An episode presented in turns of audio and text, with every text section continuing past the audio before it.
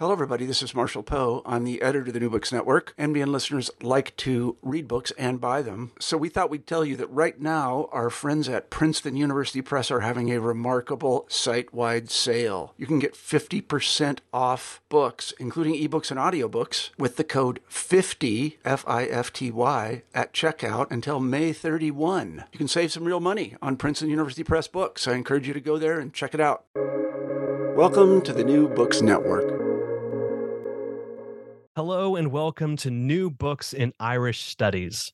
This is your host, Ryan Shelton, and today it's my great pleasure to be joined by Dr. Francis M. Carroll.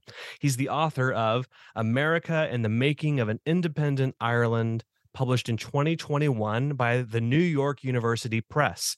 It's part of their Glucksman Irish Diaspora series. Dr. Carroll, thanks so much for joining us and welcome to the show. Well, thank you so much for inviting me. This is a great pleasure.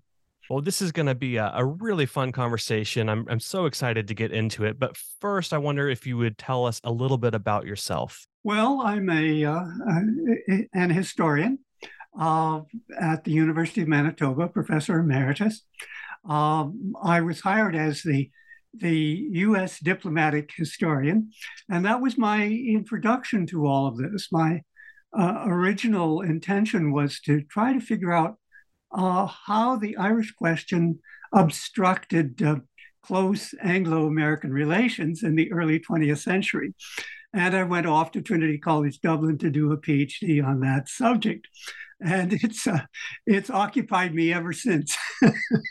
that was back in the 1960s. Oh, that's wonderful. So, so this book, uh, America and the Making of an Independent Ireland, you, have just uh, it's just come out as part of this this um, this new series by the New York University Press. What what led you to be interested in the the specific topics that you cover here, and, and I guess what's the story behind this particular book?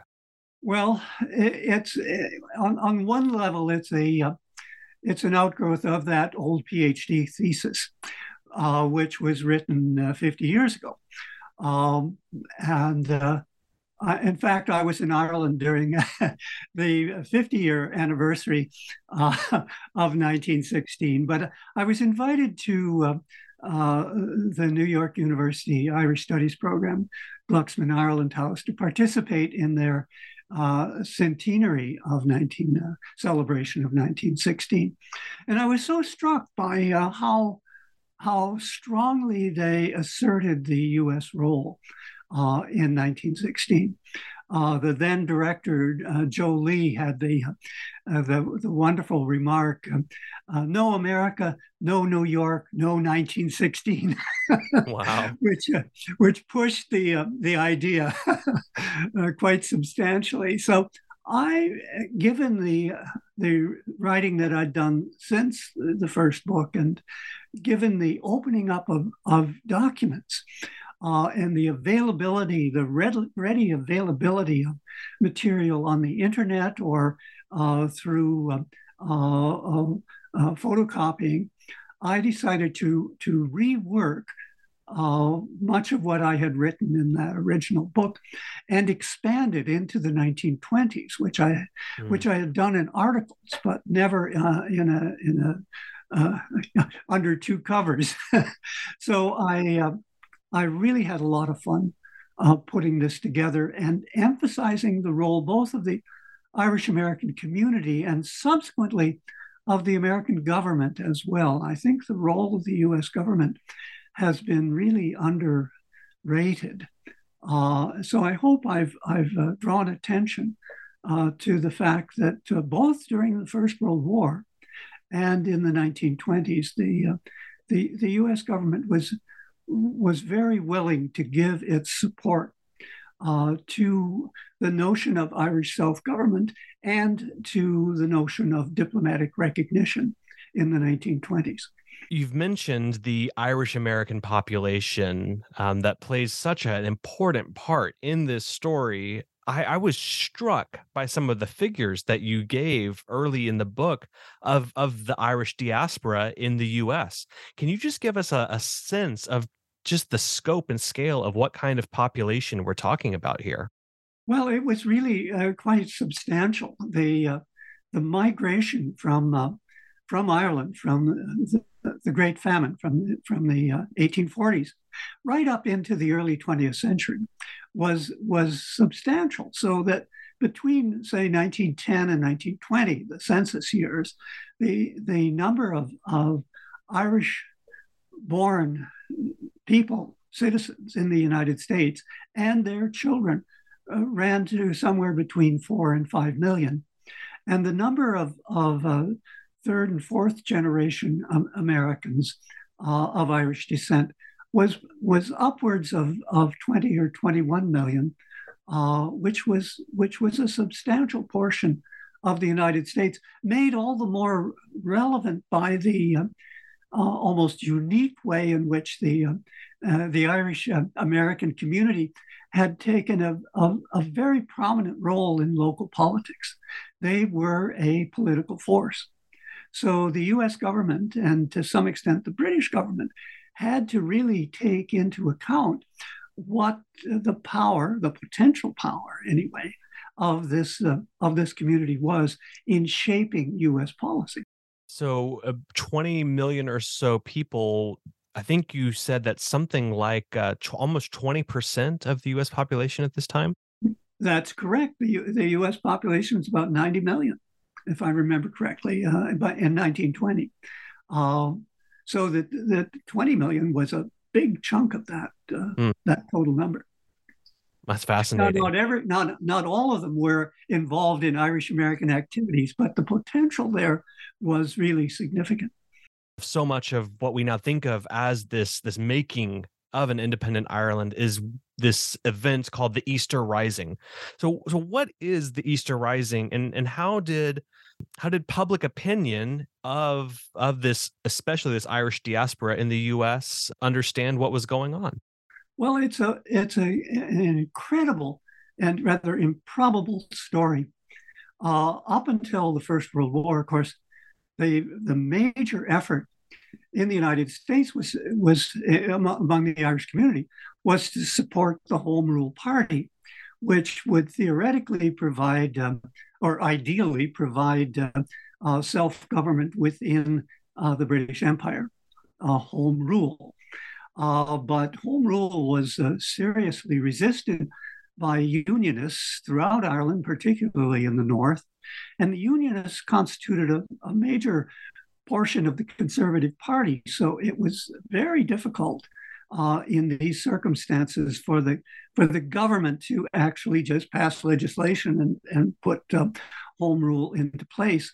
And then the First World War broke out. So everything was suspended. The home rule bill was passed, but not enacted.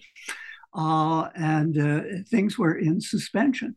And among the uh, the Republican element in the United States, which was very small at this time, uh, they began to work with the United Irishmen in uh, or the United Brotherhood in Ireland uh, to mount a rebellion within the, the, the, the, war and hopefully from their point with in alliance with Germany or support at least from uh, from Germany. And you'll remember that uh, Sir Roger Casement went to Germany in disguise and tried to raise a, an Irish regiment within the captured prisoners and to negotiate a relationship with Germany to support uh, a, a rebellion. And by 1916, with a lot of support from this Republican uh, community in the United States, the, the Clan Gael, uh, with money and uh, uh, with uh, with all kinds of verbal support, the 1916 rebellion took place. Now, everybody in the or, or, or, large numbers of people, in any case, within the Irish communities in the United States and in Ireland, regarded that as a betrayal of the Home Rule Party and uh, the, the, Irish Parliamentary Party uh, and the whole direction uh, of Ireland prior to the First World War. But the British execution of the leaders of the, the 1916 rebellion really began to change uh, opinion, both in Ireland uh, and in the United States. Uh, the the the, uh, uh, the argument being if they were prisoners of, of war. They should be uh, classified as such and put in, in prisoner of war camps. And if they were civilians, they should go before a, a civil uh, trial. And instead, they were executed by a, a military, tri- an army tribunal. And so opinion began to shift after 1916 uh, in support of, of, of uh, a stronger sense of independence rather than home rule. Uh, and that uh, that had growing strength. What became the Sinn Féin movement. Now, Sinn Féin preceded all of this, but it was the agency in Ireland which picked up after the 1916 rebellion you've mentioned that World War One is is happening at least on the European continent when all of this um, is beginning to take place. America has not yet entered this conflict, uh, at least not formally. And and then when America is now about to enter and join the Allied forces, there's some negotiations that are starting to happen between the U.S. and the British government uh, that's revolved around the Irish question, right? About their involvement with this this uh, military conflict. What what are the how how is Ireland starting to shape America's involvement in World War One? Well, it's a very interesting procedure uh, in which first Woodrow Wilson uh, instructs the U.S. Uh, ambassador in uh, uh, in London to approach Lloyd George, who's who had within the last the previous six months formed a, a coalition government that to facilitate close cooperation between the United States and, and Britain in the war, it would be of, of enormous assistance to resolve this Irish question, to give the Irish some form of self government so that the uh, anti British agitation in the United States would be, uh, would be undercut in some way. And when, when uh, A.J. Balfour, the, the foreign secretary, visited the United States uh, in, the, in the summer uh, of 1917 to work out the details of coordinating uh, the, the war effort, uh, Secretary of State Lansing had him for a private conversation to make the same point that um, uh, the resolution of, of this uh, uh, unresolved uh, Irish self government question uh, would facilitate close US British relations uh, in the war. And the failure to do that just created all sorts of problems for the US government, uh, which, of course, which of course actually unfolded. Uh, so here was both the president and the secretary of state trying to reach the British government to get some progress on this solution. Uh, and the Irish Convention of 1917 18, uh, in summary, set up uh, at Lloyd George's uh, what organization, attempted to do that, but it did not reach a a conclusion that allowed the government to implement any form of self government. So, throughout the war, this issue remained a sore point uh, right up until um, uh, the armistice. Well, speaking of the armistice, you, you've, you've talked a bit about the German involvement uh, in some of the early parts of this Irish uprising, and this now becomes a, a major point, uh, or you could say a thorn, in some of Wilson's efforts to to get the the Treaty of Versailles and his his um, dreams for this League of Nations to to receive popular support back at home. What how does that dynamic play out? Well, it's a here again. It's an interesting sort of complication, seemingly unrelated to the issues that Wilson is trying to uh, uh, to resolve at, at, at the peace conference. But uh, one one way that the uh, the Irish American community and the Irish community itself uh, could reconcile itself to the war effort was Wilson's uh, uh, uh assertion uh, that that the uh, the war must be the war must guarantee the rights of small nations and the the right to self determination. Every every country uh, had the right to live under a government of its own choice. And this was articulated in, in a number of ways. And both the, uh, the, the, the, nationalist community in Ireland and the Irish American community rallied behind that, uh, th- that kind of assertion. Uh, so that when the, when the peace conference started, uh, the Irish felt that Ireland should be brought before the, the peace conference. Having, uh, the British Parliament, having failed to resolve the question from, from 1914 to 1918, uh, uh, the peace conference should be the, uh, the settlement. And of course, the peace conference, conference really focused on, on Germany and Austria and didn't uh, didn't embrace any uh, any other countries. And and the result was certainly the Irish American community, and I dare say elements of the Irish community as well, felt betrayed. They'd been promised, in, in a manner of speaking, self determination. This was what the war was being fought for. And uh, yet they didn't qualify at the, at the Versailles conference. So, within the United States, anyway, a lot of the resistance to uh, uh, the signing of, of, the, of the, the, the, the Versailles Treaty and US membership in the League of Nations uh, was obstructed by uh, uh, angry Irish Americans who felt that uh, uh, this was not the peace treaty and the, the solution to the war uh, that they'd been promised. Mm. Now, there were other elements certainly that contributed to the defeat of the League of Nations, but the, the Irish um, Uh, uh, uh, the Irish obstruction was a, a major element. Well there's this this long kind of post-war period that your your book starts to cover cover you know into the 20s which is some of the the new material that you mentioned the, at the start of our conversation. Public opinion is starting to be shaped by by this commission that's set up. There's there's also um a, a staggering uh, kind of maneuver to raise financial support. So I wonder what's going on in this post-war period that's that's forging a, a new kind of relationship between uh, America and this this new government trying to sort itself out.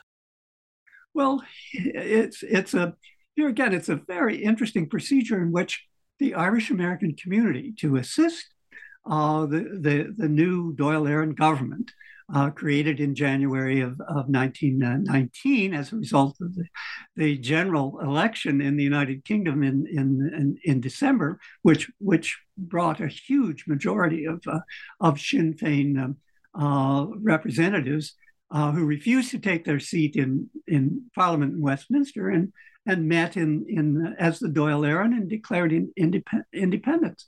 And the Irish American community jumped forward to support uh, that that movement, uh, and they used the language and the imagery of the First World War. Uh, the United States raised money for the war by the sale of Liberty bonds, and the Irish American community uh, supported the Dáil Éireann uh, government by selling bond certificates. the anti-German and anti Central Powers publicity was generated by the, the Bryce commissions on, on atrocities in Belgium and the Turkish atrocities in the, uh, the among the Armenian community uh, in Asia Minor. Uh, and so an American commission on conditions in Ireland, uh, led by not by Irish Americans, but by um, by uh, um, kind of old line uh, liberal Americans. And then uh, enormous amounts of money were raised for relief. Here again, like, like Hoover's uh, uh, relief in Belgium and, and subsequently in Eastern Europe, the American Committee for Relief in Ireland uh, raised uh, about $5 million, just over $5 million, with the support of, of the new president, uh, uh, uh Warren G. Harding. So here again, the uh, federal government became in, involved uh, at least tangentially in this uh, process. So all, all together, and, and the, the bond certificates raised over uh, uh, uh five million uh, six hundred thousand dollars, which was about two thirds of the Dáil's revenue. So it it really helped to keep the Doyle functioning in 19, 19, 1920. Uh, and and and 21 it was a, a major source of, of income. Now, how much pressure that put on the British is, is hard to say, but it was clearly an element in their thinking that uh, these uh, uh, this situation is is is deteriorating rather than than uh, coming to a resolution. Clearly, the Irish uh, and the Irish American community were were not going to accept a a return to status quo. so it was a it was a huge effort. Uh, and it did involve the uh, the U.S. government at, at several levels, which is really quite interesting. Well, through throughout this book, which obviously, as the as the title even suggests, the the primary theme is the relationship between America, the U.S., and and a new independent Ireland. Uh, there's this this kind of counter melody that as as American friendship with Ireland is growing, it, it's often at the expense uh, of of American British relations. And there's this episode that I think illustrates what's at stake really well, and that's this this visit that the Secretary of State Frank Kellogg takes um, to Europe, and and he snubs the British and, and decides to go to um, the new Irish Free State instead. What what's going on in this story? Well, that is a really fascinating episode, and and I'm so surprised that that other historians haven't picked up on this. Uh, it gets a mention, it gets a line or two, uh, but uh, the uh, the the the kind of public relations uh, um, element of this is is really enor- uh, enormous. Um, the Kellogg-Briand Pact was one of the major events in the in the interwar years. Um, historians are still debating as to whether uh, the outlawry of war uh, was in any way effective or whether it was just a, uh, uh you know, a, a wishful uh, statement. But at the time, it was regarded as a, a major, major event.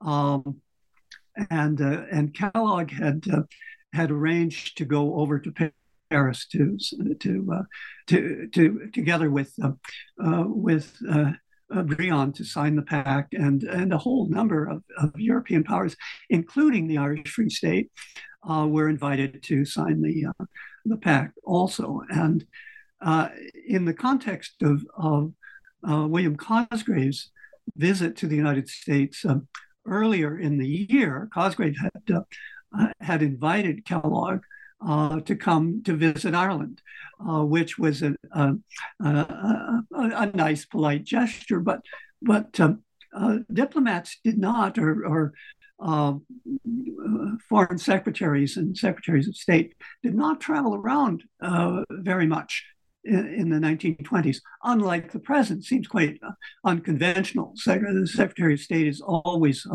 on the move, and even the president, as we now uh, know with the, uh, uh, the, the climate conference and the uh, G, the G20 conference. The president is always uh, uh, in international travel, but that was not the case in the 1920s.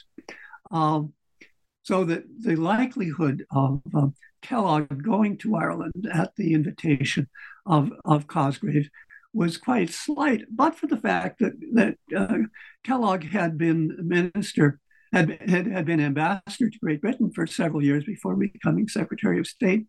And um, his, um, his senior figure in the London embassy was now the, the minister to Ireland. Uh, uh, Sterling was the uh, uh, was the first uh, uh, U.S. minister to, to, Ireland, and the, the, the two families were on on very good relations. So there was some personal motivation uh, for for going as well, but all of that was interrupted by the the peculiarities of of uh, uh, the breakdown of the Anglo-American Japanese um, cruiser uh, settlement. No agreement was reached. The, the, French and the Italians refused to participate in the negotiations, uh, and the three powers were unable to agree. And um, Britain and France worked out an arrangement where they would uh, they would agree to unlimited uh, medium range cruisers of, uh, of 6,000 tons and guns um, uh, of four to, four to six inches, but put limits on heavy cruisers of 10,000 tons and uh, uh, six to eight inch guns, which was what the United States needed because it didn't have a lot of imperial bases around the world. So it needed cruisers that could stay at sea for quite a period, period of time. And um, uh, President Coolidge was outraged when uh, this uh, announcement was made without consultation with the United States and, and seriously questioned whether Kellogg should go to uh, um, um uh, Paris to sign the, the, agreement, much less uh, trips to London and, uh, and Ireland. But a, an arrangement was worked out where uh, Kellogg would go to Ireland, but not to, to London. And in fact, he would travel on a US cruiser with, uh, which, which the, the, significance could not have been lost. The USS Detroit uh, took uh, Kellogg and Cosgrave, who was urged to come and sign the treaty uh, rather than the, the Minister of External Affairs. And so Kellogg had a state visit uh, to Dublin. And, and this is significant because the United States is the only international country, the only uh, sovereign state which had actually recognized the Irish Free State at this point. Uh, uh, France and Germany and the Vatican uh, extended diplomatic recognition the following year, 1929. But in 1928, uh, this was the uh, the United States was the only the only country. So here you have the uh, the, the, the kind of man whose moment in time had had had arrived. Uh, Frank B. Kellogg was uh, a world celebrity uh, in the aftermath of the signing of the the Kellogg-Briand uh, Peace Pact. And where does he go? He goes to Dublin uh, and was greeted with uh, uh, open arms and huge parades and freedom of the city and uh, enormous dinners, uh, celebratory dinners. Um, uh, and and he and he ignores Great Britain altogether. It was a clear signal that the United States was not happy about this cruiser arrangement, but it was an enormous boost for Ireland, and and particularly in the context of the tensions between the uh, the Republicans in Ireland and the supporters of the of the Irish Free State. Uh, the, Repu- the hardcore Republicans continue to argue that the Irish Free State was not the, the, the legitimate uh, Irish government, that the second Dáil remained the, uh, uh, the uh, the legitimate government, despite the elections and despite the signing of the treaty and all of this other apparatus. Um, and, and, so this was seen as a strong endorse, international endorsement uh, for the legitimacy of the Irish Free State. Uh, and, and, that's why I say I'm so surprised that this hasn't been um, uh, really uh, uh, commented on at, at great length by other, other historians. Well, it is. It's the it's a curious episode, and I'm so glad that you you unpacked it so well at the end of this book. Now, this has been a, a lovely conversation, and I'm so grateful for your time and coming to talk about this book. But before I let you go, are you working on anything new at the moment that we can be looking forward to? well, not really. I've I've got a, a, an article in circulation on the U.S. Con- the history of the U.S. consulate in Belfast, and which I'd uh, uh, done some writing on previously, uh, uh, trying to use it as an example of the of the elaborate process of um, the professionalization of the uh, of the U.S. consular service, uh, which is useful because the the Belfast consulate remained in. Um, in in in office in practice from 1796, uh, uh, right up until when I I end the the paper in 1906. Um, so it, it remained in, in, in, functioning during the War of 1812. Uh, so you can really kind of trace the development. but that's that's the only uh, the only thing. Other than that, uh, COVID has given me an opportunity uh, to review books. So I've been busy reviewing books, which I enjoy doing. Well, that's wonderful. Well, this has been a conversation with Dr. Francis M. Carroll. His book is America and the Making of an Independent Ireland. You can get your copy now from New York University Press. Francis, thanks so much for joining us. My pleasure. And thanks to our listeners for tuning in to this episode of New Books in Irish Studies. Visit newbooksnetwork.com, and there you can browse our library of over 12,000 author interviews covering any subject that your heart could desire. Whatever you're interested in, you're sure to find it there. But that's it for now. I hope you have a great day.